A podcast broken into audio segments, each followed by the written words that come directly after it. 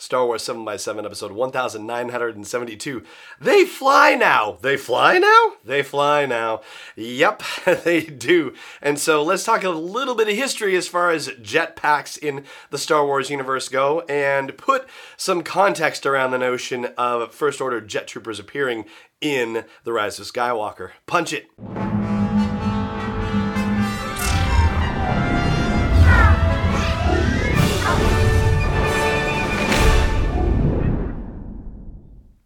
Hey, Rebel Rouser. I'm Allen Voivod, and this is Star Wars 7x7.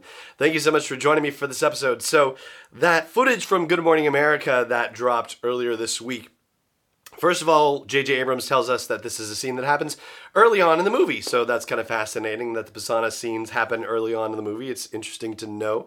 But that scene, if you haven't seen it yet, shows the imperial uh, the imperial listen to me the first order tread speeder that was the thing that was revealed at celebration chicago the giant life-size model that they had on display there. And we've seen them just very briefly in action in previous footage that we've seen. This is the first time that we actually got to see them going full tilt boogie and not only do they do that, but they also cantilever up and launch these jet troopers into the air. And so this comes as a big surprise to everybody. And yeah, not only do 3PO and Finn and Poe all go, they fly now, but Chewbacca kind of gives a growl too that probably means they fly now also, but he wasn't on the same speeder with 3PO and Poe and Finn, so, you know, he's probably just telling a Rey, and so I don't think you can count it in the whole thing, but yeah, four they fly nows, that's pretty impressive. And for all we know, BB 8 saw it happening and was like, beep, beep you know, which translates to they fly now. But the way this is depicted is, of course, a new thing. And so I thought, well, let's look back at the canon and see what we have in terms of troopers flying around with jetpacks. And it's not as uncommon as I might have thought. I went into it thinking there was a possibility that only the Mandalorians had this stuff, and so maybe it was really rare to see it out and about. But that's not actually the case. And, you know, additionally, when you consider the fact that the Mandalorians had a lot of interaction with the Galactic Republic and the Empire, you can certainly make a case for the Empire or the Galactic Republic having the technology or having access to the technology to be able to figure it out on their own. I'm not sure entirely whether that's the case, whether that's how it worked out. What I do know is that there were clone jet troopers in the Galactic Republic. They showed up in a couple of episodes of the Clone Wars TV series, and eventually, according to Wikipedia, as the Republic gave way to the Galactic Empire. The jetpack troopers were replaced by jump troopers.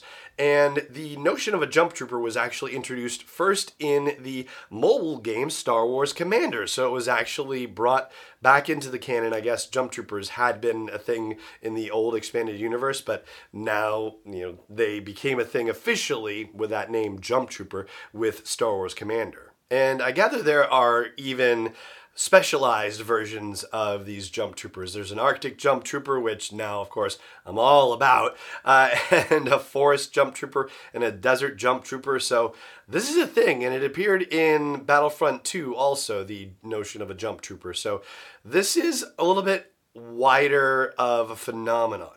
Now, the reason why I came to it thinking about, you know, Mandalorians and thinking, well, maybe this isn't as widely known, goes back to the episode of The Mandalorian, the one that just came out, The Sin. This is chapter three in the Mandalorian series.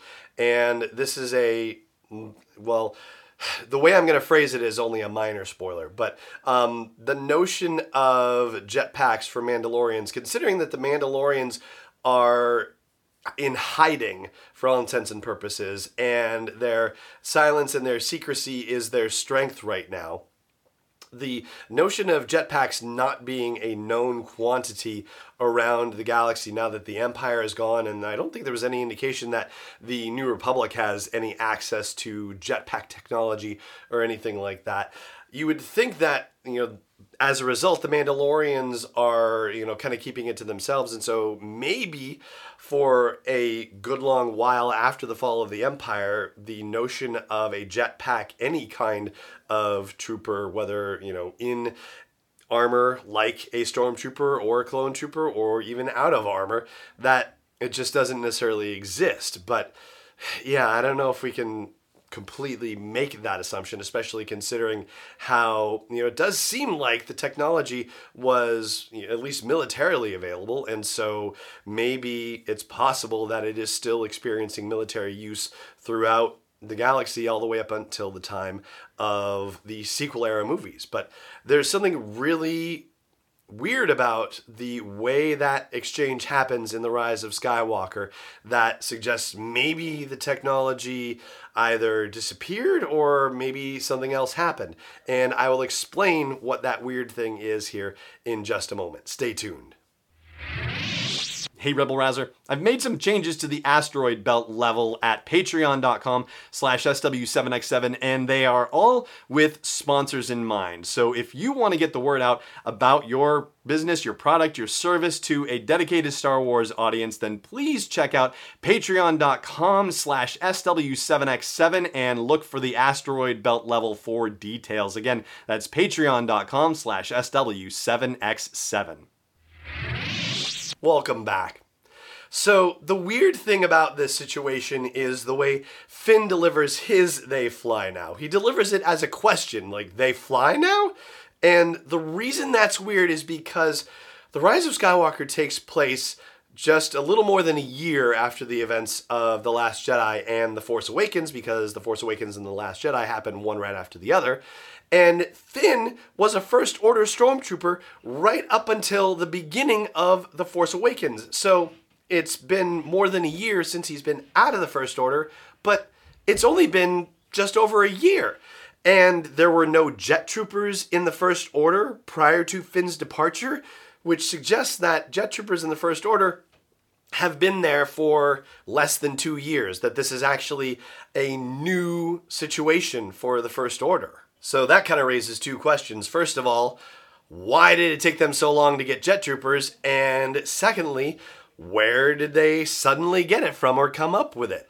Well, something that I think might be a potential clue in that regard is the notion of a Sith jet trooper. This is already an action figure that has been introduced, and so we know that there's going to be a Sith jet trooper as well as a First Order jet trooper.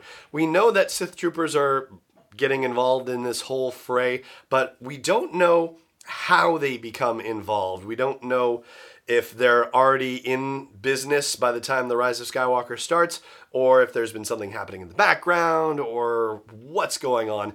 But it stands to reason that if the First Order didn't have this technology, and Kylo Ren has been searching out connections to the dark side of the Force, and if Palpatine, in whatever manifestation he's going to show up in in The Rise of Skywalker, has a bunch of Sith troopers kicking around, this is complete supposition on my part. I have no idea if Palpatine is linked to the Sith troopers in any way.